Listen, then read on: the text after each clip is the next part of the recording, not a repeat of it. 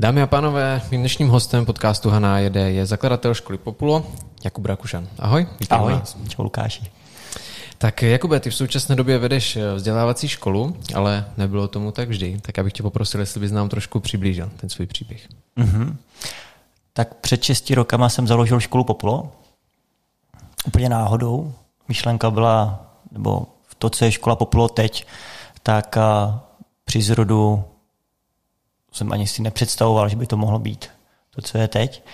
No a uběhla dlouhá cesta za těch šest let a věnujeme se individuálnímu doučování dětí.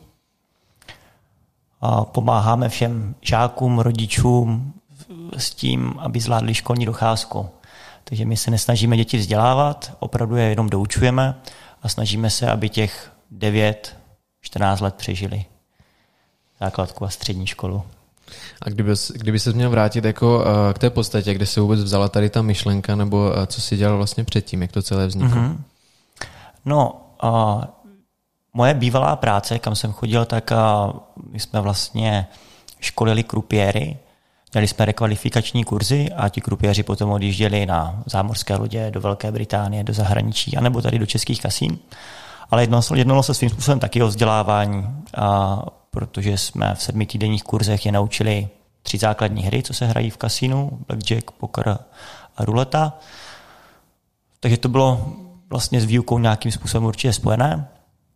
No a předtím jsem pracoval v zahraničí, protože jsem pracoval v kasínech, tak jsem potom následně mohl školit a tak dál. A měl jsem potom ještě jednu takovou malou firmu zase. A vyzkoušel jsem víc věcí, tady u toho jsem strávil asi nejvíc času.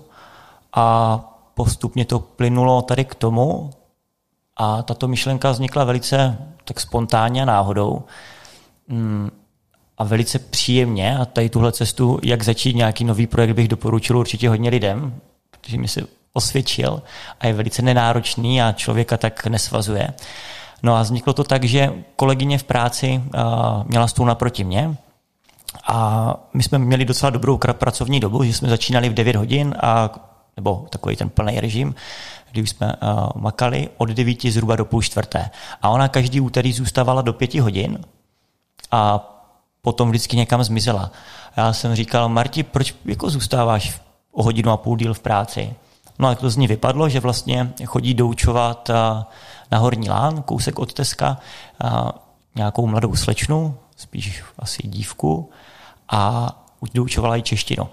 Tak já jsem tak jako rychle vzal matematiku, jsem to rychle spočítal a říkám, takže ty jsi hodinu a půl díl v práci, potom jedeš na Horní Lán, tam doučuješ hodinu český jazyk, češtinu milovala, ona měla vystudovanou fildu, takže to bylo něco, něco k čemu tíhla od začátku. Potom občas na to tak trošičku nadávala, že jí babička kouká přes rameno, že jí říká, jak vlastně tu výuku má vést. No a potom hodina uběhla, sedla na tramvaj, jela na nádraží a na vlakový a pak jela do Brodku. Ty brdy, tak já říkám, že ty kvůli hodině doučování strávíš jako zhruba 4 až 5 hodin svého života, aby dělala činnost, která tě naplňuje, baví a kterou si vystudovala. Říkám, tak o hodinu to se bavit nebudem, to bude třeba 19 korun asi, takhle. Tak si říkám, ty takových jako lektorů bude asi víc a budou s tím mít problémy. Říká Martin, nebylo by lepší, kdyby jsme udělali nějakou místnost v centru, kde by se ti lektoři mohli scházet a tam doučovat a ti žáci by chodili za nimi a ne naopak? Ona, no to je dobrý nápad. Říkám, tak jo, tak budeme to dělat každou středu od půl čtvrté do šesti. Jednou týdně. Hodinu a půl jsme si dali. Mm. A tak samozřejmě první věc, co nás napadla, tak musíte to nějak jmenovat a musíte založit facebookové stránky. Tak to nám zabralo jeden den, nebo potažmo týden. No a tak se ty věci nabalovaly, tak pak jsem poprosil kamaráda, jestli by nám neudělal eh, webové stránky. Ta webová stránka měla, byla ve tvaru A4 a bylo tam napsaný Doučujeme děti základních a středních škol. Připravujeme na zkoušky a máme tam i výuku jazyku. A říkám, hele, dáme to, na, prostě vyvěsíme to na internet a uvidíme, co se bude dít. No a pak jednoho dne zazvonil telefon. No. A tak to všechno začalo. A tak to začalo, no. Hmm. A zazvonil telefon, já jsem typ člověka, který uh, chce si hnedka něco ověřit, jestli něco funguje nebo ne. Takže já nerad připravuju věci a potom je ověřuji, ale já rád chci ověřit okamžitě a potom na nich stavět. jestli ta myšlenka nebo prvotní úvaha je správná. Spousta lidí si nachystá obrovský zázemí pro svůj nápad, potom s tím jde na trh a tak ho seknou přes prsty, že to nefunguje. A je tam potom strašně moc ztraceného času, anebo on vyvíjí nějaký systém, program, nějakou metodiku a ona potom není trhem vůbec přijata žádným způsobem. Já jsem to jako úplně ex, až, jako až zbytečně do extrému, jdu naopak, takže já, když mám myšlenku, tak ji hodím na papír, okamžitě ji zveřejním, otestuju a hnedka vidím, jo, ne, pokud jo, tak tady jsou ještě tyhle chyby, anebo úplně ne. A tohle byl ten případ. Takže já jsem neměl žádného lektora, neměl jsem kancelář, nic. Já si říkám, takže já budu mít lektory, budu zvát na pohovory, budu dělat nějakou metodiku, budu si je zkoušet, pronajmu prostory a mi se nikdo neozve. Tak to je docela pain, to nechci, že? Takhle. No ale samozřejmě nabízí se ta otázka, že možná mm-hmm. jsem měl tu kamarádku, která teda doučovala češtinu, mm-hmm. ale teď první telefon byl třeba, dobrý den, potřeboval bych doučit mm-hmm. matematiku. Co následovalo potom? No následovalo to, že jsem poprosil rodiče, jestli by mi nepůjčili kancelář, na to, aby jsem si tam s tou maminkou mohl promluvit. A až jsem si s maminkou promluvil a zjistil, co chce, tak až potom na základě toho jsme dali inzerát. A jelikož já si myslím, že fakt Česká republika je pedagogický stát, tady má pajdák každý druhý, tak um, to bylo velice jednoduché najít hnedka lektora. Asi nebyl žádným způsobem ověřený a otázkou je, jak musí být ověřený lektor, když někoho doučuje zlomek. Myslím, že jsme to zvládli my dva, že tam jde spíš o ten přístup mm. a mhm. o to, jak, jaký, jaký bude mít postoj k tomu žákovi, jak bude empatický vůči němu. Protože ono je určitě jiné vyučovat 30 žáků na základní škole, kdy musím udržet pozornost 30 žáků, a kdy má každý jinou úroveň, každý dává jinak pozor, každý někdy jindy chyběl, než když mám někoho tady naproti tobě, nebo když se podíváme na nás dva, tak nás tak ti vysvětlit, jak fungují zlomky. Jo, tam není potřeba žádná metodika, tam je potřeba vnímat toho žáka a, a on musí být otevřený s váma komunikovat a, a poslouchat. No. No, na rovinu si přiznejme, že u těch 30 dětí nebo žáků v té třídě je to téměř jako nemožný úkol. Já si myslím, že už je to taková ta vlastně nejvyšší hranice, kolik vůbec těch žáků může být na toho jednoho učitele. A i tak si myslím, mm-hmm. že většina těch kantorů by řekla, že ideální počet by byl kolem třeba 15 nebo do 20, tak aby skutečně mohl se věnovat tak nějak všem a aby všichni udržovali tu pozornost a tak dále. No a jak kdybych se tě zeptal, jak bys vlastně obecně měl uh, zhodnotit nebo ohodnotit český vzdělávací systém? Můžeš klidně známkou jako ve škole, to já si netroufnu. To, to já vůbec ani, uh, to mi nepřísluší, nemůžu hodnotit školský systém. Já nevím, jak bych ho sám nastavil pro takové obecenstvo lidí, spektrum lidí, že jo, stolika sociálních skupin, vrstev, s, s takovým budgetem. Já nedokážu říct, že bych ho nastavil lépe. Myslím, že by se měly nastavit nové procesy, nové, nové způsoby výuky, ale uh, určitě se dají lépe využívat finance. Jsou věci, které jsou více a méně důležité, tak určitě do těch více důležitých by mělo téct více peněz přirozeně. A jsou věci, co jsou efektivnější a méně efektivnější. A stačilo by se na to podívat si tímto způsobem. A takže celkově školství bych nehodnotil, ale co bych hodnotil je určitě to, že je extrémním způsobem zkostatělé a nepružné a tím pádem nefunkční v tom, jak se rychle vyvíjí různé produkty, životní styl, sociální sítě, IT technologie a tak dále. Uh, Nicméně ty určitě přicházíš, eh, nebo respektive ne, možná teď už ty osobně, ale vlastně vaši lektoři přichází eh, do styky s mnoha žáky a studenty. Mm-hmm. Dalo by se to možná uchopit tak, který třeba předně, jestli máš tady tu informaci, mm-hmm. se třeba doučuje nejčastěji, z toho vlastně vyplývá, který je nejméně oblíbený na těch školách, ať už mm-hmm. se budeme třeba o základních Tak je to, já myslím, že to budou všichni diváci, posluchači vědět, ale je to matematika stoprocentně. Ale je to zase z toho důvodu, že uh, tam, abyste někomu něco vysvětlili, tak to nejde dělat paušálně pro všechny stejně, ale každý v té rovnici pochopí a nepochopí něco jiného. Jo? Když mám někomu říct, když se, já, mm, já nevím, kdy vznikla první republika, tak to je exaktní datum, ale pokud mám přijít na to, jak se řeší kvadratická rovnice, tak tam má tolik částí, co já musím na sebe navázat, aby jsem to dokázal spočítat, A já potřebuju každému žákovi ho posunout v té jedné fázi, nebo v té jedné části ho musím posunout. Takže to je hrozně komplexní. Jo, je to složitý. Takhle. Takže tam potom, mm, proto je na to ten učitel krátký, ten pedagog. A ten, ta matematika se těžko vyučuje nebo je těžko přijímá na žáky, protože ona potřebuje mnohem víc individuální péče. Protože tam je tolik možností nebo prostoru pro omyl, proto nechápat jednu věc, že to on nedokáže obsáhnout naraz. Jo? A tam vzniká ten problém určitě. A to stejné čeština, že? Mm. Protože když píšeme diktát, tak vy můžete, můžete dělat chybu v čárkách, v háčkách, v interpunkci, uh, jo, s, z, i, i, a na to je potřeba individuální přístup, nebo ne, protože každý má problém v něčem jiném. Nemůžeme říct, teď se, pojďme se učit teďka diktát, jak se píše diktát. To nejde. Určitě, souhlasím. Uh-huh. Když se teda vžiju tady do té situace, tak co následuje potom? To je naprosto běžná situace, kdy vlastně třeba dítěti něco nejde. Eh, předpokládám jako první, co je, tak může jít buď to za tím učitelem sám, nebo na vyžádání, řekněme, uh-huh. rodiče, anebo právě, dle mého názoru, jsou to rodiče, kteří tak trošku suplují vlastně toho učitele s tím, že ještě potom vyučují ty děti doma. Je to tak, no. Já myslím, že výuka u učitelů už je možná pouze v případě, že to není váš učitel, takže znáte jiného pedagoga, který vám pomůže. Ehm, pedagogové už toho teď mají hodně, takže zase to není pro ně úplně atraktivní asi doučovat už v odpoledních a večerních hodinách, ale když to bylo jako běžný standard doučovat na přijímací zkoušky a tak dál, a většinou to zůstává u pedagogů, co jsou v důchodě. Jo, je to přirozené, pěkné, No a potom jsou tam jsou na řadě rodiče, mm, kteří to zvládají do určité doby. Někteří to nezvládnou vůbec, že jo, protože doučovat svoje dítě je ta nejhorší možná varianta. si spolu máte hrát, uklízet, starat se o domácnost a ne ještě eh, se učit. Ta autorita toho rodiče je prostě, nebo ne autorita, jakým způsobem to popsat, no. Já, je to těžké učit své děti protože vy byste měli být kamarádi a chovat se jako rodič dítě a ne jako učitel. No, jako určitě a jako učitel v jiných oblastech v životě, ale ne, ne v té matematice. No. Já myslím, že ta trpělivost je tam velice omezená na straně rodiče. Hmm. Asi ta trpělivost je to nejdůležitější tam. A nejenom trpělivost, ale samozřejmě postupem času i ty vědomosti, 100%. protože co si budeme na té základní škole, třeba první stupeň jak mm. tak, na druhou stranu potom druhý stupeň, potažmo střední škola, už jsou občas trošku náročnější věci.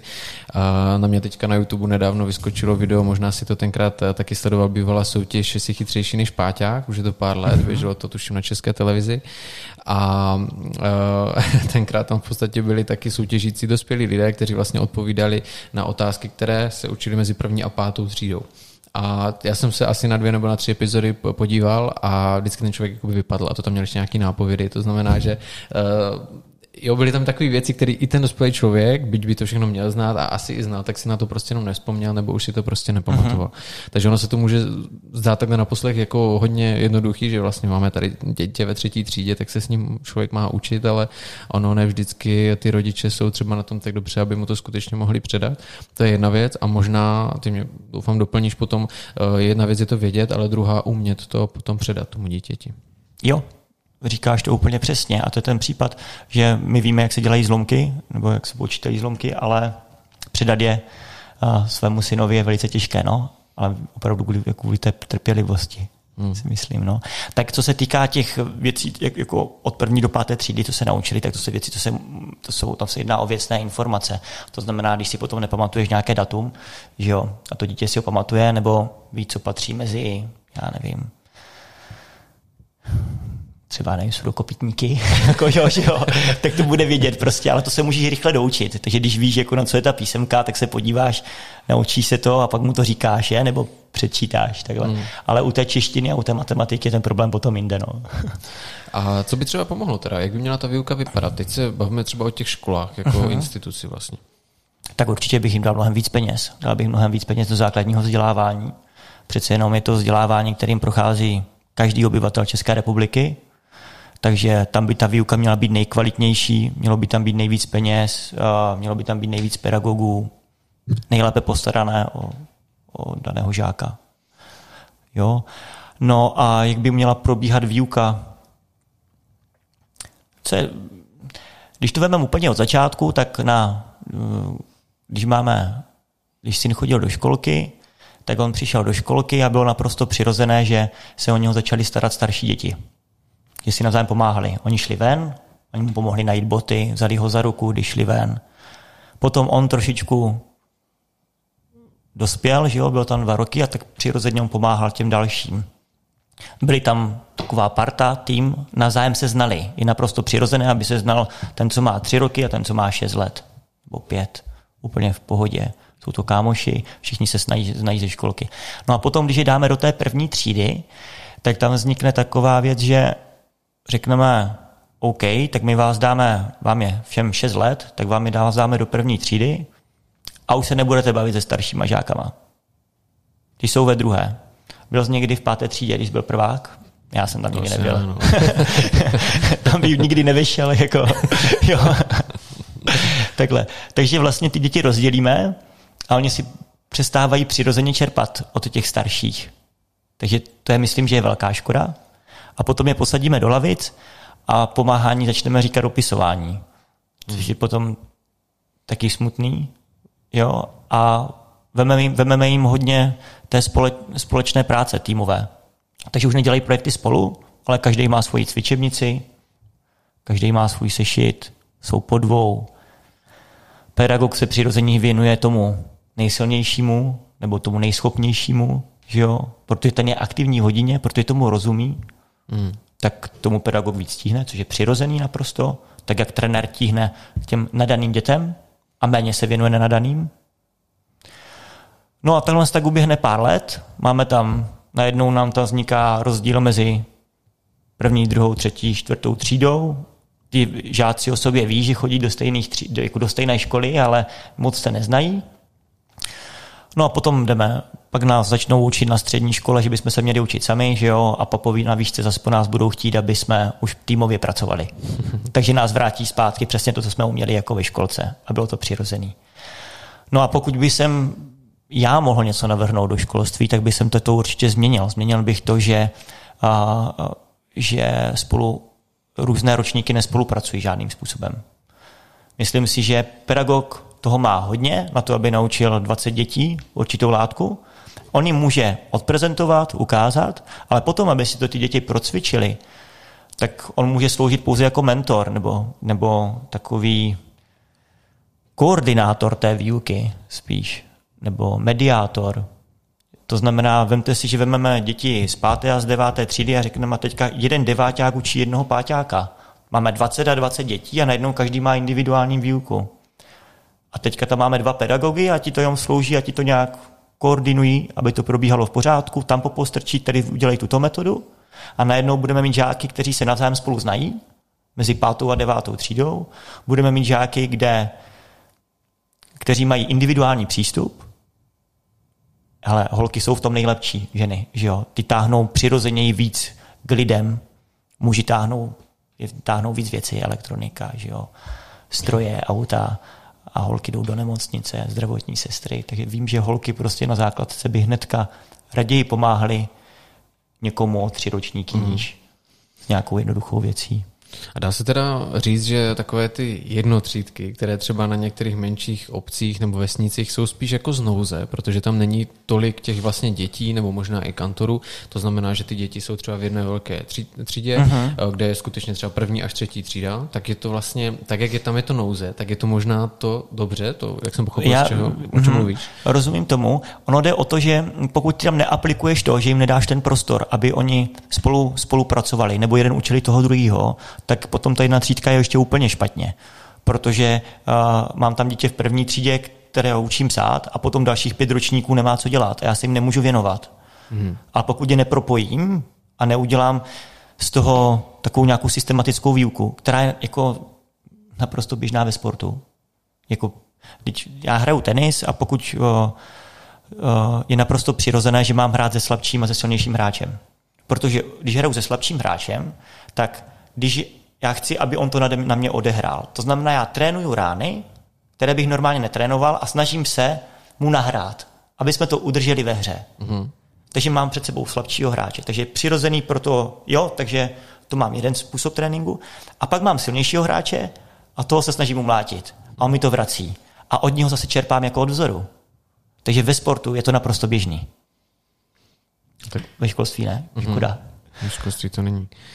Eh, je teda možná ono otřepané schola Ludus, jak říkal Jan Amos Komenský škola hrou, to, co by vlastně možná eh, se mohlo vrátit, když už se třeba bavíme o té základní škole, protože eh, já na, na to konto jenom doplním, že můj oblíbený Jan Milfight vlastně dost často k tomu doplňoval, že když vlastně dětem něco řekneme, tak to dost často zapomenou.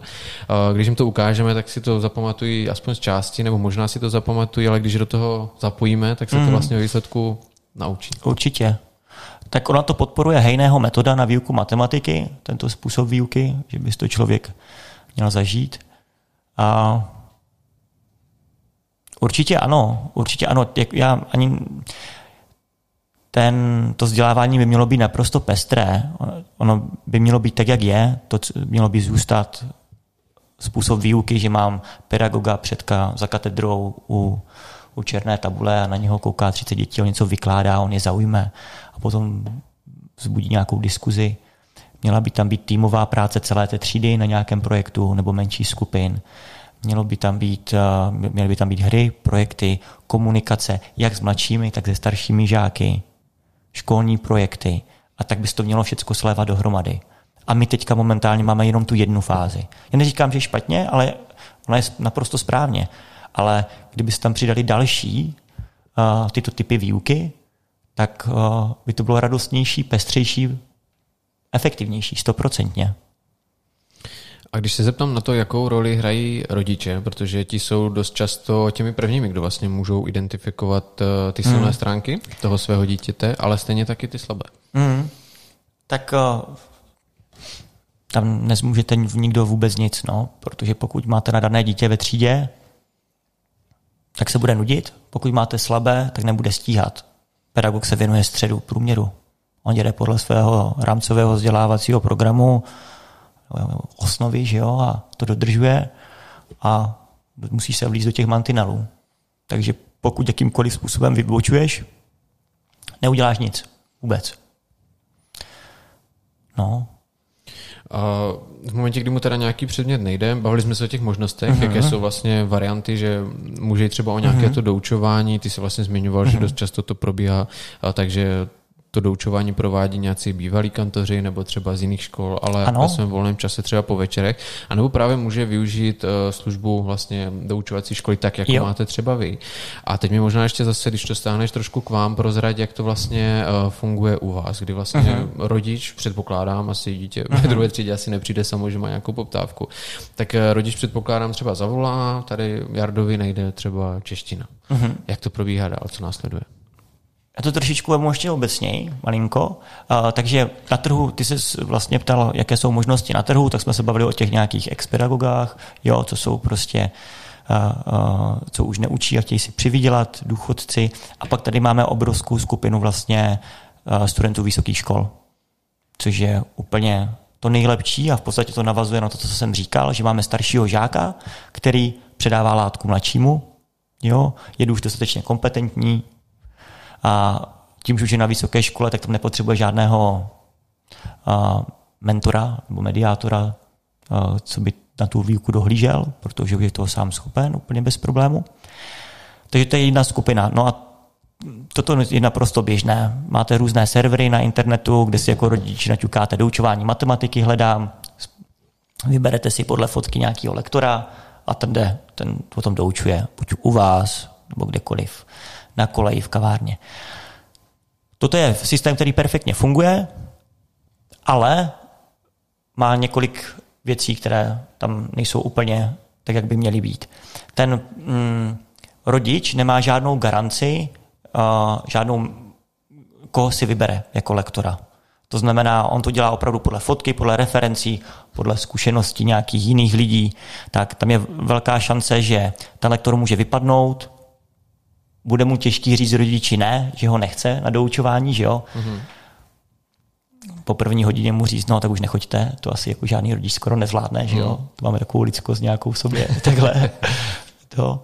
A potom, většinou to bývá potom u těch rodičů doma, takže oni musí uklidit, být doma a starat se o to. Takže hodně takových uh, neúplně ideálních věcí. Ano a na straně zase toho lektora, ten lektor, vezmeme si nějakého skvělého kluka, co miluje matematiku, přistěhoval se, já nevím, z Moravské Třebové do Olomouce a teďka tady je na aplikované matematice, na přírodovědě a teďka by ji chtěl doučovat.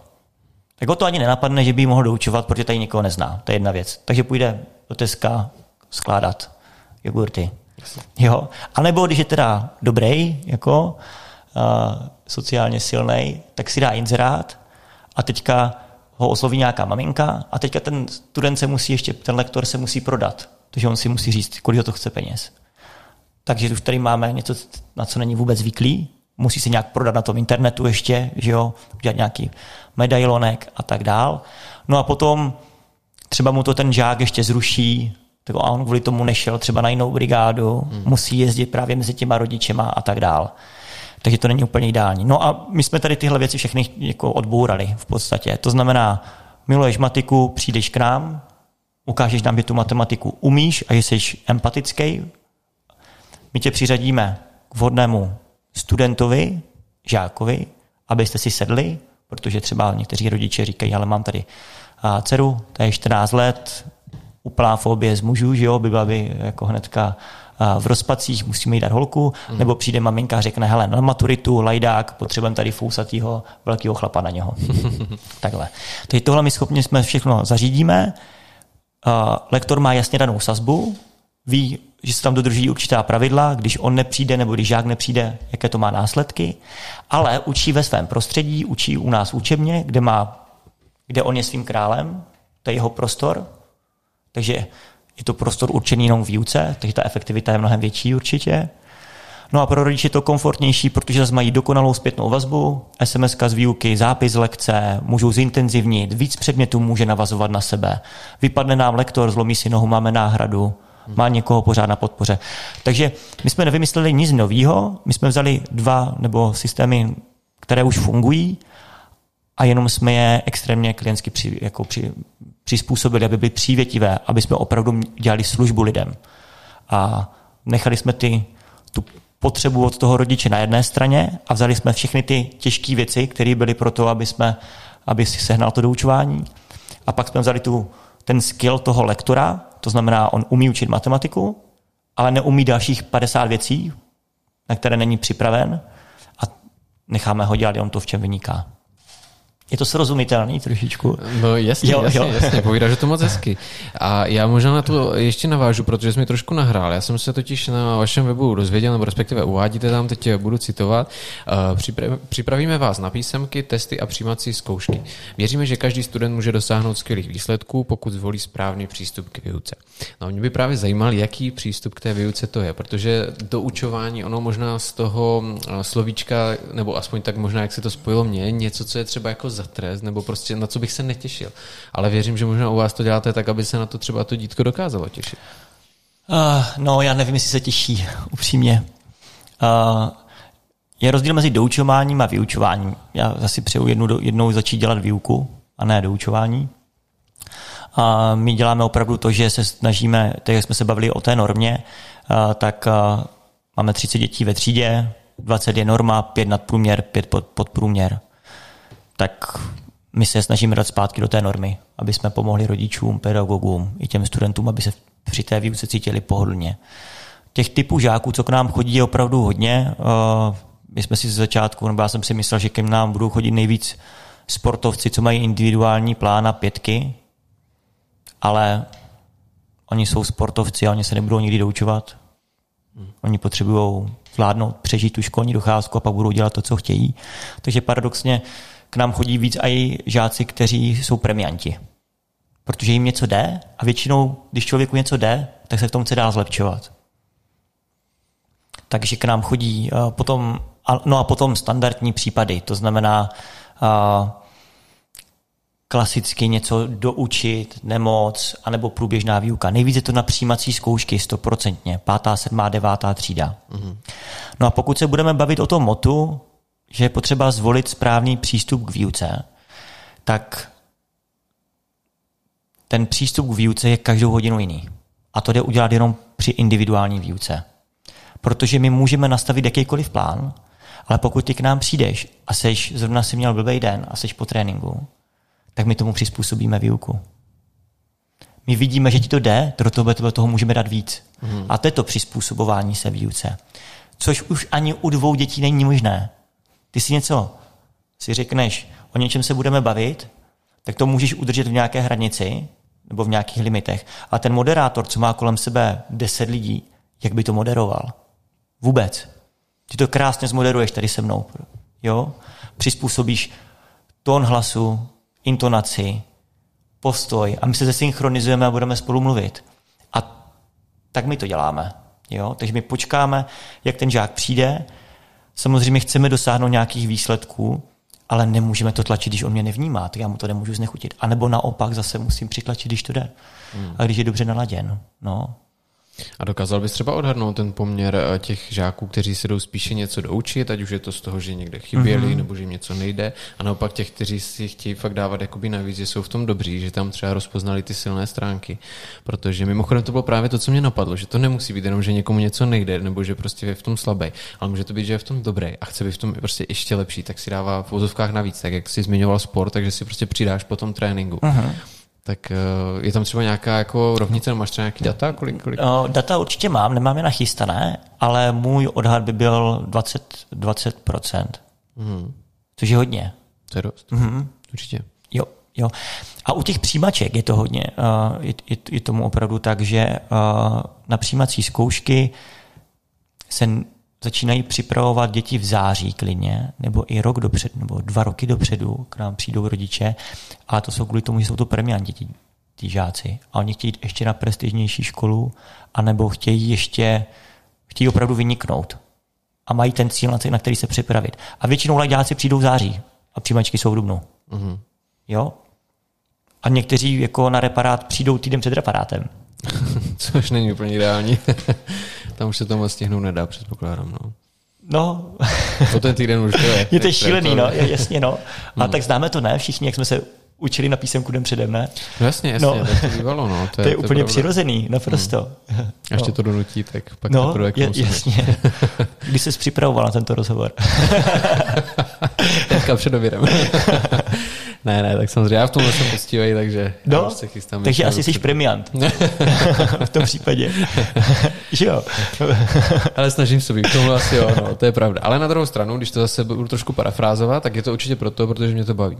Kdyby mě ty mhm. rozhovory nebavily, tak se mm-hmm. asi možná fakt jsem se chystal před obědem. Jasně. Jo, jo, jo. Tak to asi. Jo. Ale ty mi prozradí, a možná ještě tady k tomu, um, my jsme tady poměrně nedávno měli nového vlastně rektora Univerzity Palackého, pana Martina Procházku. Mm-hmm. A já jsem se ho ptal na jednu věc ohledně vlastně nároků na studenty obecně. Ty si hodně zmiňoval přijímačky, to můžou být i maturity, můžou to být i státnice potom na vysokých školách. Z tvého pohledu máš pocit, že ty nároky ustupují těm studentům? Nedokážu hodnotit. Nepohybuji se tady v této v této problematice.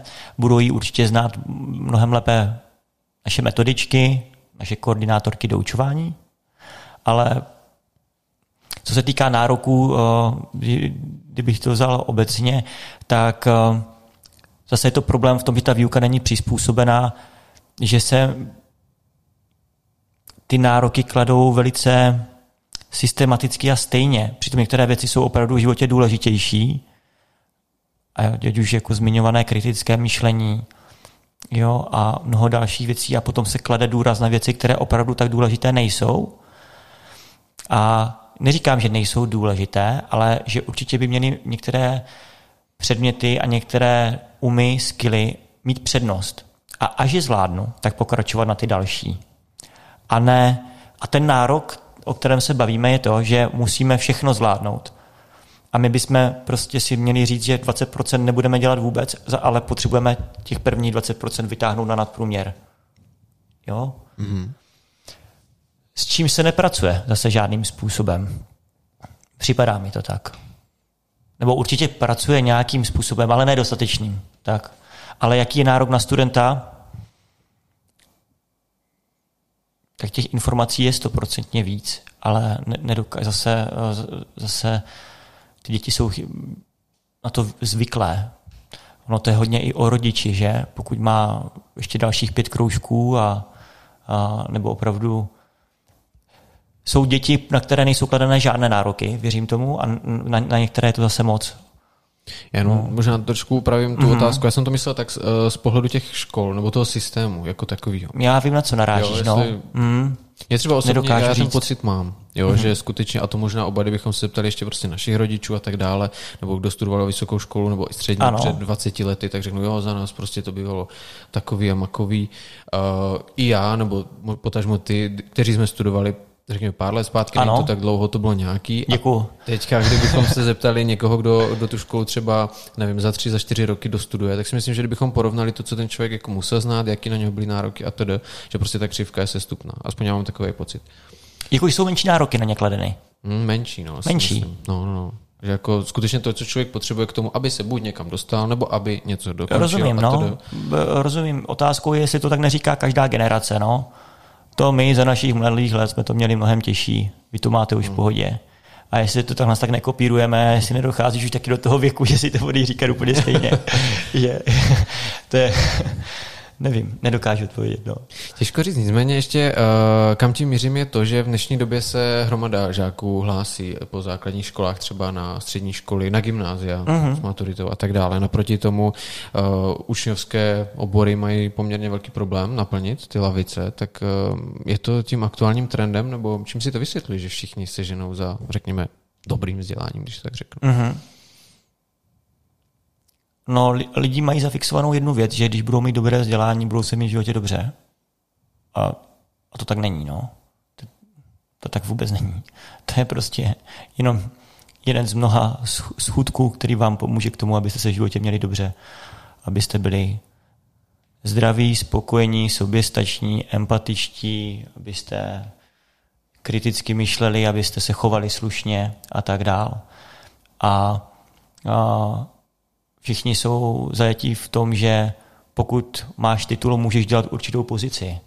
Hmm. Tak jak to bylo před 30 lety a ty nemáš vysokou školu, ty nemůžeš už se dostat tady na tuhle pozici, protože všechno je hodnoceno tabulkově. Věřím tomu, že ve státní správě to tak je pořád, určitě, že určitou pozici nemůžete vykonávat, pokud nemáte dostatečné vzdělání. A dnešní doba je, nebo ve sféře, kde já, já podnikám, tak mě, mě v životě nenapadlo se zeptat nikoho na, na, na vzdělání. Jako to, že má to, že jako vystudovaný knihovník a je MGR, jako ale neumí pracovat se Excelem, tak jako sorry, jako může mít titul, kolik chce, ale jo, nebo se nedokáže vyjadřovat. Hmm. Takže mm, jaká byla otázka? Tady u toho vždycky mizle. no, proč vlastně všichni chtějí na ty gymnázia? Proč chtějí na ty gymnázia? No, to tady z toho důvodu. Tak, no. mm-hmm, protože oni si myslí, že když budou mít vysokou školu, že se budou mít v životě lépe. Hmm. A to v nás přetrvává nějakým způsobem. A, a, a přitom ten trh takový není. A už takový vůbec nebude, až ty děti, co teďka studují, dospějí. Ten už nebude vůbec takový. Protože ano, má to smysl u oborů, které jsou exaktní, matematika, fyzika, lékař, chemie, jo, ale jakmile se jedná o obory na fieldě, hmm. svým způsobem, jako za mě, já do té školy přece nepotřebuji ani chodit. Tam je většina těch, uh, toho studia je o přednáškách, sedíte ve velké aule, kdo komunikuje jako s přednášejícím, proč si to nemůžu pustit na YouTube? Aby to říkal jeden kvalitní pedagog. Proč mi to musí papouškovat někdo, kdo je placený 30krát a už to taky nebaví? Proč si to radši nemám poslechnout na YouTube a pak to se mnou nebude někdo diskutovat? Právě o to uplatnění jde, no, protože teď už vlastně i v dnešní době to můžeme vidět, že konec konců, když uh, zháníš nějakého dobrého třeba zedníka, elektrikáře, uh-huh. truhláře, tak na ně se prostě stojí fronta, čekáš na to prostě pomalu půl roku a, a přitom všichni lezou jako na, na řekněme, gymnázia, na vysoké uh-huh. školy a tak dále. A pak i když, jak si říkal, jsi magistr, jsi třeba knihovník, ale pak ten člověk dělá třeba úplně někde uh-huh. jinde, dělá prostě v obchodě. Jo, jo. tak uh, že jo, na uh, premianti vždycky chodili na, na gymnázia a na v úvozovkách jakože, nebo prestižnější školy, aby se mohli potom rozmyslet, co budou dělat.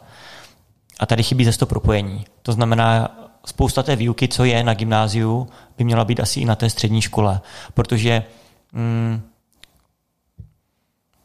vysoká škola by vás, pokud nestudujete teda nějaký konkrétní obor, který je potřeba si fyzicky vyzkoušet, tak by vás asi měla naučit jenom mluvit a nějak kriticky myšlet, myslet. Já předpokládám, že když potkám vysokoškoláka, tak i když nic neumí, tak pokud má nějaký názor, tak by si ho měl prosadit a rozsekat mě argumentama. Hmm. O tom to je, to tam celou dobu dělají, že mluví, polemizují, že jo, bádají. No, já mám takovou obavu, že to tak úplně není. No, není, no. Bohužel. Takže ani mě potom nerozseká ani v těch hmm. věcných argumentech, nebo no. z nějaké historie, takže to tam taky skončí. A No a potom ten, co přijde z té školy, no a tak možná, možná to i vidíme, že většina těch lidí potom, když skončí uh, učiliště, tak se má hnedka dobře. Dost často. Dost Jenom často. To, no, skočí do té praxe. Mm-hmm. A... Mhm. Protože přesně má, jas, má jasně dané, co má dělat. Hmm. Má přesně definovaný svůj obor. Ale jak máme definovanou, defan, definovaný obor, já nevím, nějaké jsou takový zvláštní obory, jestli teďka žádný nemůžu vzpomenout, ale sociální práce, já nevím, no to asi ne, to je asi v pořádku, ale já myslím, že si rozumíme, no. Jo, jo, určitě ti rozumím, kam tím míříš. A já s tím souhlasím. No. Já osobně jsem se třeba taky setkal s tím, jak jsi zmiňoval uh, tu argumentaci a tak dále, že kolikrát jsme měli na prostě vysoké škole prezentovat něco, nějaký domácí úkol třeba nebo nějaký projekt a, a plno mých spolužáků se jako trošku hroutili z toho, že budou vůbec mm. vystupovat před nějakým menší kolektivem nebo skupinou mm. a to už se bavíme o lidech, kteří mají 19-20 let a už mm. v podstatě by měli být na to ready a, a mělo by to vysoké školství být třeba zrovna o té komunikaci, diskutovat mm. s, tím, s tím eh, vyučujícím a tak dále, ale ale... Proč to vzniká, že? Tak proč to vzniká? Vysoké školy jsou obrovské organizace, že? Je spousta chytrých lidí, mají tam obrovskou hierarchii, a oni potřebují co? Oni potřebují prosperovat, aby mohli růst jako škola. A pokud oni mají růst, tak jsou placeni státem, nejsou placeni v žádném případě úspěchem studentů, ale jsou placeni státem za počet studentů, za počet oborů a tak dál. A přirozeně, pokud někdo chce růst, tak navyšuje, potřebuje tyto čísla navýšit. A to se jim daří velice dobře. Klobou dolů. A za ty ško- základní školy bojuje kdo? Jak je velká základní škola? Úplně malinká. No. To znamená, přirozeně základní škola zůstává pořád stejná, vysoká škola, školy se pořád staví nové, že jo, nové části vysokých škol, přidávají se nové obory, vymýšlí se, staví se na tom granty, hmm. dostaví granty pro základní školy. Tam, není, tam to není tak ucelené, že? Takže jo, takže počátek je chybný úplně někde jinde, ne u vysokých škol, ale tom, jakým způsobem tečou peníze do vzdělávání a měli být jít do základních škol a neměli být jít do vysokých škol. Jasně, máš pravdu, že vlastně segment základního školství dlouhodobě se tvrdí, že je vlastně dost podfinancovaný, že tam skutečně chybí ty peníze. No jasně. Ať už se jedná o tu školu jako takovou, vůbec o nějaké režie a tak dále, zprávu. To je šílený Měli jsme tady taky vlastně mm-hmm. ředitele tady nedaleké stupkové základní školy a a kdo neslyšel, určitě doporučuji si poslechnout, jak náročné vlastně to má ředitel, čím mm-hmm. vším se zabývá, aniž by se měl zabývat Přesně něčím tak. jiným. A to navazují na tu vysokou školu, že tam mají obrovský týmy, který to dokážou zpracovávat. Mm. A potom dokáží růst, že? Přesně no. tak, souhlasím. No. A já se tě teďka ještě zeptám, trošku to možná odlehčím. Uh, jsou před náma prázdniny, nebo v momentě mm-hmm. možná, kdy tohle diváci a posluchači uh, vidí a slyší, tak už jsou. Uh, jakou roli vlastně hrají prázdniny pro děti, pro studenty? Je to čas na odpočinek, nebo je to naopak příležitost být o krok napřed? No, já vím, že pro nás ve škole je to odpočinek, stoprocentně. Nám ale začínají prázdniny většinou školem někdy v květnu, po maturitách, nebo po, hlavně po přijímacích zkouškách takže květen, červen, a protože to nám mm, jsou uzavřené, jsou uzavírají známky a tam už za poslední měsíc už se nic moc dohnat nedá, takže nám ten zájem opadá. Co znamená pro děti, no, tak máme rodiče, co k nám dají děti třeba na 4 hodiny denně místo základky. ne, upřímně lituju. Pak tam máme spoustu, uh, uh, spoustu reparátů, takže to je spíš ne taková průběžná výuka, ale velice intenzivní, že k nám chodí potom opravdu obden nebo každý den. No a co to znamená pro děti? No volno, na to jsme měli nejradši, jsme měli prázdniny, mm-hmm. jo, kež by trvali věčně, jako stoprocentně. A ty jsi mluvil o těch reparátech, přijímačkách a tak dále. A co když se zeptám na talentové zkoušky? Protože i vlastně mm-hmm. děti míří na třeba umělecké školy a tak dále. Dokážete i připravit? Já myslím, vlastně? že bychom to zvládli, ale není to naše cílovka. My děláme obecné věci, to znamená, my nechceme mít uh, my, my, jsme, my jsme fabrika a pokud nám tam přijde když dělám, k nám chodí zhruba tisíc dětí denně. Uh, v březnu tomu tak bylo, se u nás doučovalo. A když máme nějakou metodiku, nějakým způsobem pracujeme, máme určitý počet lektorů, máme nějakým způsobem zhotovený nebo vybavený učebny, teďka jsme učili hodně online, tak u těch talentových zkoušek třeba výuka online je velice těžká, a i když by někdo chtěl učit hrát na flétnu, tak jsme takové poptávky měli, ale my bychom je museli zavřít jako skoro celou školu kvůli němu, protože by všechny rušil.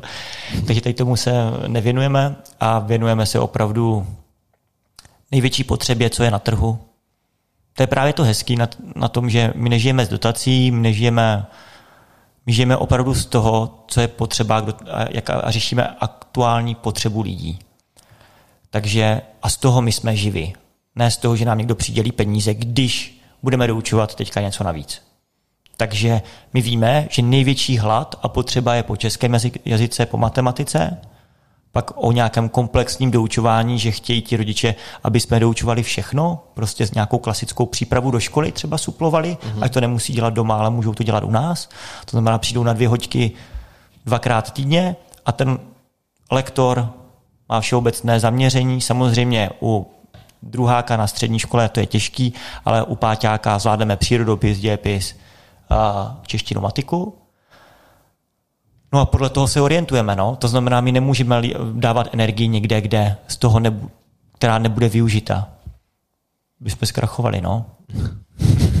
A ty jsi zmiňoval domácí příprava, to je samozřejmě nejenom učení, ale jsou to třeba i domácí úkoly. Tak eh, mě možná zajímá, jestli eh, pořád mají vlastně domácí úkoly, to své místo v rámci toho vzdělávání? Nebo pořád mají, no, určitě. Uh, jo, mě by zajímalo, který jako pracovníků na hlavně pracovní poměr by se mu líbilo, že je 8 hodin v práci a pak si máme práci domů. Myslím si, že by to měli zvládnout tam. Ale já to zase chápu, že to je z toho důvodu, že jich je 30 ve třídě a že prostě musí, nejde to všechno stihnout naraz. Jo. Ale je to určitě stresující, hlavně pro ty děti, když eh, na to myslí celý den, že jo. Takže oni přijdou ze školy, chtějí mít volno, ale furt myslí, já mám ještě ten domácí úkol. Hmm. Takže tam samozřejmě ta myšlenka z mé strany byla. Jsem chtěla, aby Dítě šlo po škole k nám, udělalo si domácí úkoly, pak přišlo domů a šlo si hrát a na nic nemyslelo. Rodiče v klidu, dítě v klidu, všichni jsou v pohodě prostě. Takže první otázka rodiče by neměla být, máš hotový domácí úkoly, když ho uvidí ve dveřích, ale jak se změl? Mm. To bylo hrozně hezký, že? Ne, tak... No, Znáš ten pocit, jak jsi byl doma a říkal jsi ještě ten úkol a no. až se zeptají rodiče. Ale vždycky se to dělalo tak, že někteří spolužáci dělali striktně úkoly jako první věc, kterou, jako když přišli domů, hodili Souborci. tašku mm-hmm. a šli rovnou si napsat úkoly, aby pak měli uh, volno. To byla většinou ta škola těch rodičů, nejdřív jako práce, potom zábava. Jo. A někteří to měli naopak. Že Já jsem je dělal ráno. a to byla ta lepší varianta. 100%. Občas i před, před hodinou, že? Co kdyby náhodou ten učitel onemocnil, já to nepotřeboval. jo, takže tam je ta potřeba, že to nedělám pro sebe, že jo, ale dělám to pro někoho jiného, ten domácí úkol. Hmm. Stoprocentně. A je to taky třeba o tom učiteli, aby tohle to dokázal tomu dítěti vysvětlit, že to vlastně nedělá pro toho učitele, že to dělá tak trošku pro sebe. A dělá to pro sebe? To je otázka. Právě. Já si myslím, že určitě třeba v rámci té matematiky a tak, tak aby, nebo vlastně asi všech předmětů, tím, že si to opakuješ, tak Pokud neukážeš to... finální produkt, je to strašně těžký prostě. Pokud to jako nezadáš projektově, pojďme se naučit krychly z toho důvodu, že tady budeme mít krychly, do které budete vybírat peníze třeba. Hmm. Hej, tak máš cíl jasně definovaný, hmatatelný. Pojďme si teďka spočítat, jaká by byla ideální krabice od mlíka, aby zabrala co nejméně papíru jako super, ale já to nikdy v životě nepoužiju. Minimálně si ale dal aspoň ten příklad toho, hmm. víš, jako nějakého reálného použití. Aspoň protože... tak, samozřejmě, ale i, i tak, jako kdybys to měl hmatatelný a použitelný, Jo? Mm, nevíš, jako výuka jazyku, eh, kdyby ti teďka někdo řekl, uči se, uč se Němčinu, děláš to pro sebe, jako to je pravda, že to děláš pro sebe, ale když to nikdy nevyužiješ, tak tam není vůle, není tam nic prostě. No. Souhlas, jasně. Když člověk mm. nevidí vlastně to, kde, kde mm. a mhm. proč mu to bude dobrý se to učit, aby to mohl někde využít, tak určitě se do toho jako, nechce. Když, máme, když my si tady spolu sedneme, tak ty mi řekneš nějakou osnovu. Máme, kolegyně dělá porady, všem řekne na začátku, od začátku do konce, jak to bude probíhat. Máme kvartál roční, my si řekneme, jak ten kvartál bude vypadat, jaké kroky nás čekají, co budeme dělat. Máme první dítě. Máme dítě v první třídě a cíl první třídy by tam měl být definovaný. Na konci první třídy bychom měli všichni napsat dopis mamince. A ještě bychom ho mohli narýsovat a ještě bychom ho mohli vystříhnout. A mám v tom techničky, matiku, mám v tom češtinu a mám v tom krásný cíl. A teďka oni se budou, takže oni říkají, děláš to pro sebe. Ne, děláš to kvůli tomu, abys dosáhl tady toho. Máme jasně hmatatelný cíl, k tomu vedou nějaké kroky a postupně se k tomu přibližuji. A je to úplně jednoduchý. Takže tak by to mělo být u celé té docházky, že, školní. To je tímto způsobem koncipováno. A ne sedni si a dělej to pro sebe. Jako to, je, to je kliše, strašný úplně. A vy jste se teďka v poslední době rozhodli trošku i expandovat vlastně za hranice nejen České právě republiky, ale i dál. Tak eh, pověz mi, jak to vypadá na ostatních trzích. Co se týká školství, dětí, je tam ta mm-hmm. poptávka stejná, nebo se to nějak liší? No, já myslím, že tenhle problém je prostě celosvětový. To není problém českého školství, ale uh, tady vznikají určitě, určitě nějaké pedagogické směry, uh, fungují, ale mm, mm, takže nám se podařilo vstoupit loni na Slovensko. Slovensko nám dalo velice pozitivní zpětnou vazbu. Tam to bylo takový očekávaný, jsou opravdu jako všechno je velice obdobné jak u nás. No a před necelým měsícem jsme vstoupili na anglický trh a, a vypadá to, že to bude úplně stejné, ale úplně. Matematika, fyzika, tam to není čeština, ale angličtina. Mm a, a ty problémy a, tam jsou, nejsou žádným způsobem vyřešeny. Je zvláštní, že nikdo, známe spoustu honosných a skvělých škol, od českých univerzit po Oxford, Harvard, ale vlastně nejsou, nejsou školy, které by to pojaly tak, že dělají vzdělávání nějakým způsobem napříč celým kontinentem všude stejně, kde využívají všechny ty zkušenosti v metodice výuky, v systémech. Jo, protože aby to posunuli nějak dál, no, já když jsem zakládal školu, tak já jsem ji nechtěl vymýšlet do začátku.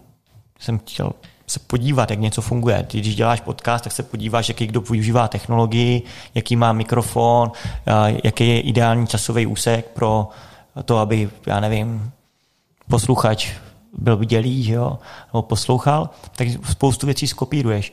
A já, když jsem čerpal na školu poblak, jsem zjistil, že vlastně není organizace, která by se takhle tak komplexně věnovala dětem, rodičům a lektorovi a spojila je tady do toho trouhelníku, který my tak ucelujeme, aby mezi sebou dokázali všichni komunikovat, protože to je opravdu rodič, žák a lektor. A my jsme ty dálnice nebo ty cesty mezi něma, aby to fungovalo co nejlépe a nikdo se tím nezabývá. No, protože všichni přirozeně tíhnou k tomu, že by to měla dělat škola.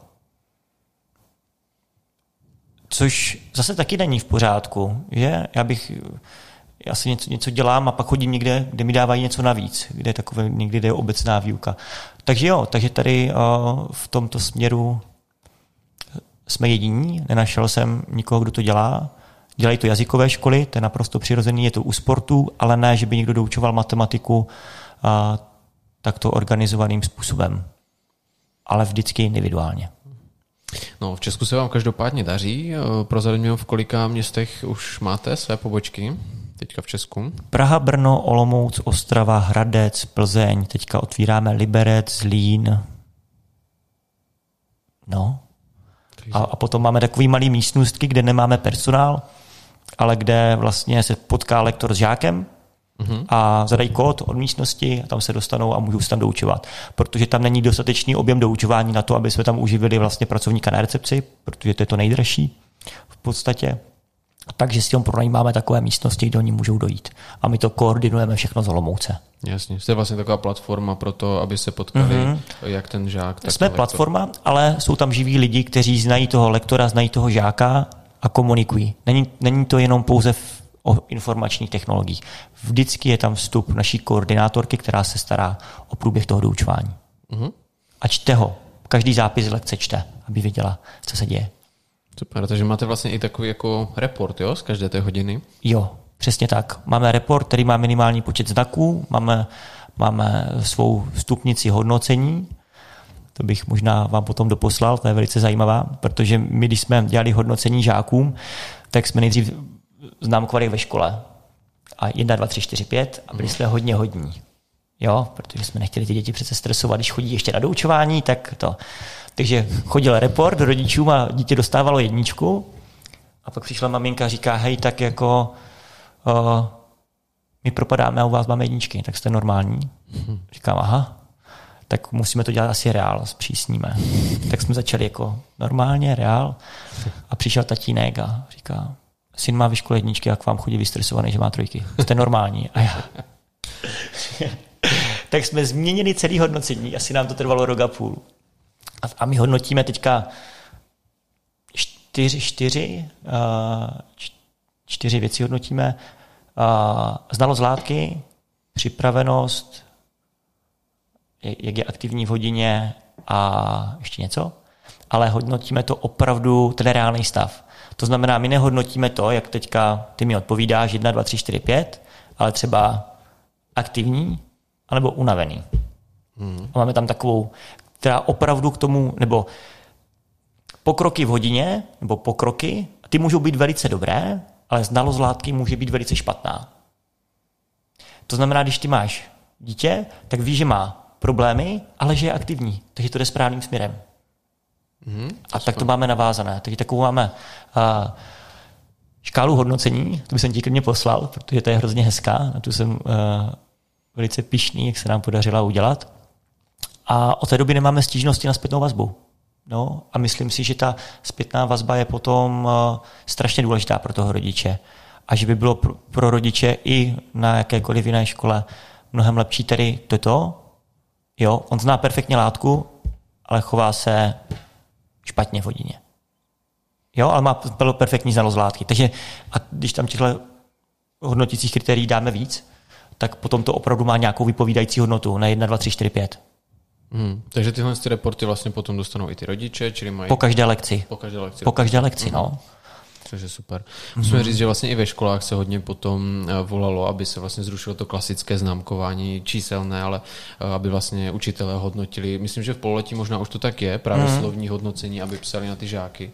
Problém je ani ne v hodnocení, ale jako určitě taky, ale že to hodnocení není dostatečně časté. Ten pedagog by si měl udělat nebo ne, on ne, to říkám škaredě vůči pedagogům, ale my dáváme hodnocení tisíci dětí denně. Na každýho napíšeme hodnocení, přesně. Jak slovně, plus tady těma bodama. Jo? A zvládneme jich udělat tisíc denně. A jsme soukromá organizace. Jaký hodnocení dostanete na výšce za celou dobu? Jo? No, tam jich asi moc není, to je pravda. Jo, takovou zpětnou vazbu. Ne, buď umíš nebo neumíš, ale ne takový, že by tě navnímal někdo. Jaký hodnocení dostaneš na střední nebo na základce? OK, ale jenom za ten daný úkol. A, a ten akorát má vypovídající hodnotu, jak si splnil ten jeden úkol, ten dostane rodič, ale ne, jaké to dítě vlastně Jo? Takže my jsme třeba na soukromou, můj syn chodí na soukromou základní školu, tam mají nějaký způsob hodno, hodnocení nebo zpětné vazby, tomu říkejme, ale jako já si troufnu říct, že oproti nám to nedá srovnat. Jako. On tam stráví 40 hodin, on tam stráví 160 hodin a nedostaneme ani jednu zpětnou. Nebo dejme tomu jednu zpětnou vazbu za 160 hodin. A my dáváme po každé lekci. Mm-hmm. Rozumím, rozumím. No. Určitě je to možná asi o té systémovosti, když tak Přesně nad tím tak. přemýšlím, protože vlastně ten uh, učitel na to musí mít jednak prostor. Nástroje. Ještě tak nástroje, přesně Metodiku. Tak. Hmm aby to bylo čuk, čuk, čuk. Aby měl tablet, tam ty, měl ty žáky a on to jenom odťukal, že? A to už jde. Hmm. To už jde dávno. Jasně. A tak no. už se o tom mluví dlouho, že vlastně ten hmm. český systém v podstatě se nezměnil od doby Marie Terezy, když to trošičku přeženeme, ale ono výsledku tak skutečně je, že, že prostě ani já jsem nezaznamenal nějaké větší změny v rámci celého toho systému, uh-huh. toho vzdělávání, ať už se bavíme o základních školách, středních nebo případně vysokých, takže tam si myslím, že už by to chtělo nějakou reformu a myslím si, že už se o tom poměrně dlouho mluví, takže asi, asi by to bylo na snadě. A já možná ještě si mi trošku nahrál se zeptám, jak se koukáš eh, na školy eh, různé, řekněme, alternativní, to znamená třeba Valdorský eh, koncept, Khan uh-huh. Academy a tak dále. Co ty a tyhle ty, uh, školy mimo ty veřejné? Já mám rád uh, všechny alternativy. Já, uh, to znamená, že pro mě, pokud se jedná o alternativní školu, tak většinou je tam prostě víc individuální přístup, je tam menší počet žáků, je tam mm, je to, je to pružnější ta škola, je eh, víc přizpůsobená aktuálním trendům. A už jenom tato věc, ať je ta forma výuky jakákoliv, tak uh, už je lepší. Lidé z toho mají strach, je to naprosto přirozené, že dáte své dítě do nějaké alternativní školy a to slovo alternativní je, uh, ono, ono není, to není pozitivní slovo. Jo, co volíš? Volím alternativu, něco jiného. Mm-hmm. Alternativní tonér, jo, že jo, ten je kvalitní, je to druhotný a tak dál. Mm. To, to znamená, a uh, tím, že uh, ty školy tady nejsou dlouho a nemají dostatečnou historii, plus spousta rodičů to nezvládne tam zůstat dostatečně dlouhou dobu, aby viděli ty výsledky, tak oni začnou porovnávat děti z normální a z alternativní školy a každé, každé jde, obě dvě děti jdou sem, ale jdou tímto směrem, s opačným směrem, ale cíl je stejný úplně. A teďka vy máte kolem sebe bublinu lidí z normální školy a vy jste sám v alternativní a teďka najednou vaše dítě neumí vůbec to, co umí a dítě vašich kamarádů. kamarádů. Hmm. A začnete to porovnávat ale vy nevidíte, že to dítě zase kvete v jiných uh, skillech, sociálních a tak dál a neporovnají to a potom oni vlastně, proto z nich potom vystupují z těch alternativních škol, i když by to dopadlo dobře, no. A, takže já mám k ním určitě kladný vztah ke všem. Úplně ke všem. Já si myslím, že pokud někdo zkouší nové cesty, nové způsoby výuky, tak klobou dolů a, a, a pokud se nějaký prosadí, tak dá aspoň pořádně na prdel školství uh, tomu, co je teď a to povede ke změně. Že jo? Konkurence vede ke změně. Musí tady být jako obrovská konkurence. Co třeba vlastně placené školství, když to tak řeknu, nemusíme se bavit úplně uh-huh. o těch soukromých školách, ale zrovna třeba to doučování je takový pěkný případ. Uh-huh. Je to budoucnost, to, to, že vlastně budeme za vzdělání si platit nebo připlácet? No tak připlácíme si úplně za všechno. Připlácíme si za lepší oblečení, auto, jídlo, kvalitnější, tak to tak bude. Tak to tak bude. A já jsem jenom zastáncem toho, aby se radši prostě nejvíc peněz fakt nalilo do, do toho základního vzdělávání, aby ten základ byl pro všechny stejný a na co nejvyšší možné úrovni. A potom je samozřejmě asi finanční náročnější někoho naučit uh, operovat mozek, než někoho učit nějaký jiný skill, třeba příklad teďka a, a řidič kamionu, tak na to nepotřebuji milion atestací a x let studia mm-hmm. a za některé věci si budu muset připlatit, protože jsou jinak ohodnoceny. A nebo je na ně bude samozřejmě přispívat stát, to je věc druhá. Ale jo, za, za, musí si tyto služba jako jakákoliv jiná. No, Právě zrovna v odvětví těch služeb mi přijde, že uh-huh. poslední dobou eh, to začíná být čím dál větším standardem, třeba i za lékaře vlastně a ano. tak dále, taky vlastně lidé si mohou připlácet, mají tam samozřejmě nějaké služby navíc, uh-huh. ale i se předpokládá, že ta péče nebo to, co vlastně dostanou, tak bude lepší než to standardní veřejné zdravotnictví, což vlastně to školství se s tím dá srovnat, protože uh, taky vlastně základní uh, školství nebo ten školní systém je vlastně zdarma. Že? To znamená, že tam eh, vlastně každý rodič může přihlásit to své dítě, ale, ale dostane potom ten odpovídající vlastně balík mm-hmm. těch, těch věcí a to vzdělání, o kterém jsme se tady teď bavili. On, tak na západě je to asi obrovský problém, že jo, tam máme placené školství a, a je to tak, že tam se berou, ta mentalita je úplně stejná, čím máš lepší vzdělání, tím máš lepší práci, si myslí. A proto potom vzniká a, obrovská skupina studentů, kteří mají, kteří jsou v neskutečných dluzích za to, že zaplatili za kvalitní školy, ale myslí si, že díky tomu, že mají kvalitní školu, což už teďka se považuje, nebo ne kvalitní, ale drahou, a, takže budou mít kvalitní práci a potom tam z toho může, musí vznikne taky problém. Takže je to opravdu trh jaký, jako jakýkoliv jiný. Vy nemusíte za zaplacené peníze dostat dobrou službu. To už je potom na zvážení, že jo? A, ale určitě to tam patří a mělo by to tam zůstat. Ale to základní uh, by mělo být, uh, každý, by mělo být dostupné pro každého opravdu na vysoké úrovni. A ještě když se tě zeptám, je, jestli jsou nějaké trendy aktuálně v rámci toho vzdělávání, nebo jestli vidíš nějaký směr, kam se teďka bude vlastně celé vzdělávání nebo školství ubírat, troufl bys si takhle predikovat? No, já vím, že se školství změní jako zhruba během pěti let. A to bude obrovský skok, jakmile my začneme otvírat školy.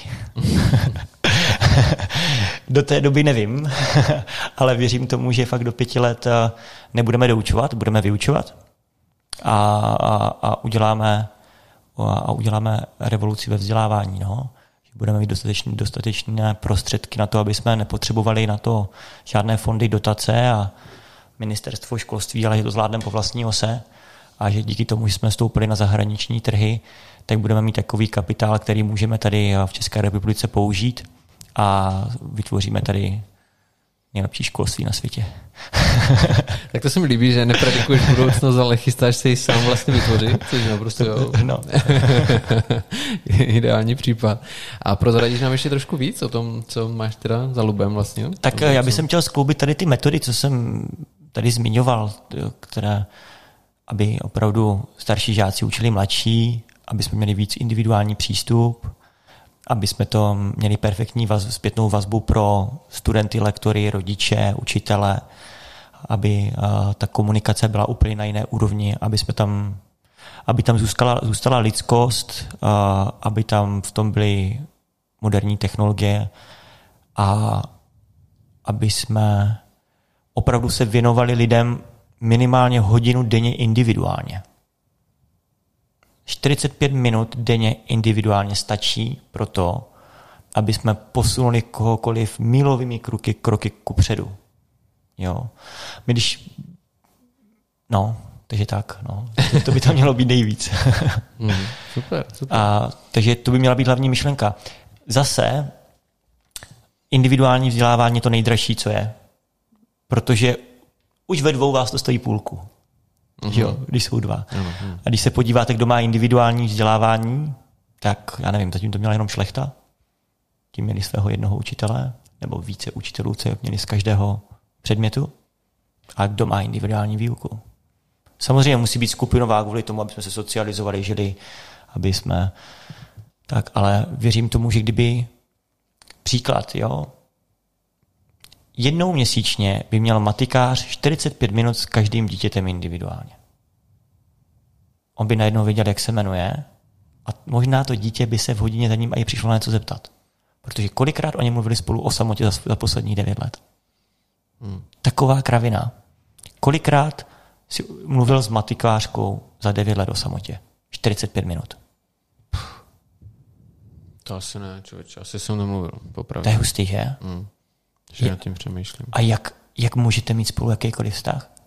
Jak můžeš k ní mít nějakou náklonost nebo jakoukoliv jako otevřený dveře se jít na něco zeptat, nebo jo, to jsou úplně ty nejzákladnější věci, které tam vůbec nejsou a my si říkáme, však kdyby chtěl, tak se přijde zeptat. Nabízí se to, no. Jo, a to, to je prostě, to je smrt. to je konec. Starý kliše takový, to je.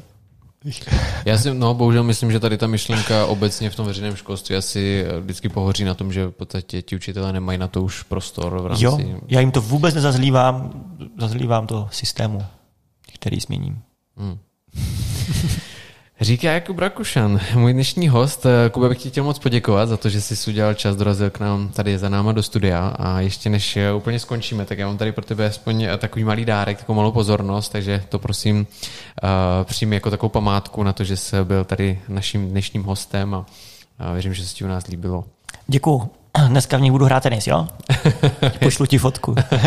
Bylo to velice příjemné, děkuji Lukáši. Super, nemáš za co, budu ti držet palce, nejenom s, vlastně s doučováním, ale také s budováním těch škol, no. o kterých jsi mluvil, na to si myslím, že budeme všichni zvědaví a necháme se mile překvapit, takže doufám, že to všechno dobře dopadne a no, věřím, že se zase brzy uvidíme. Díky moc. Tak jo, nezbývá, než se rozloučit také s našimi diváky. Přátelé, mějte se hezky, budeme se na vás těšit zase za týden s dalším zajímavým hostem. No a pokud nás ještě nesledujete, tak nezapomeňte, že jsme také na Facebooku, Instagramu, no a možná také na YouTube. Mějte se krásně, ahoj.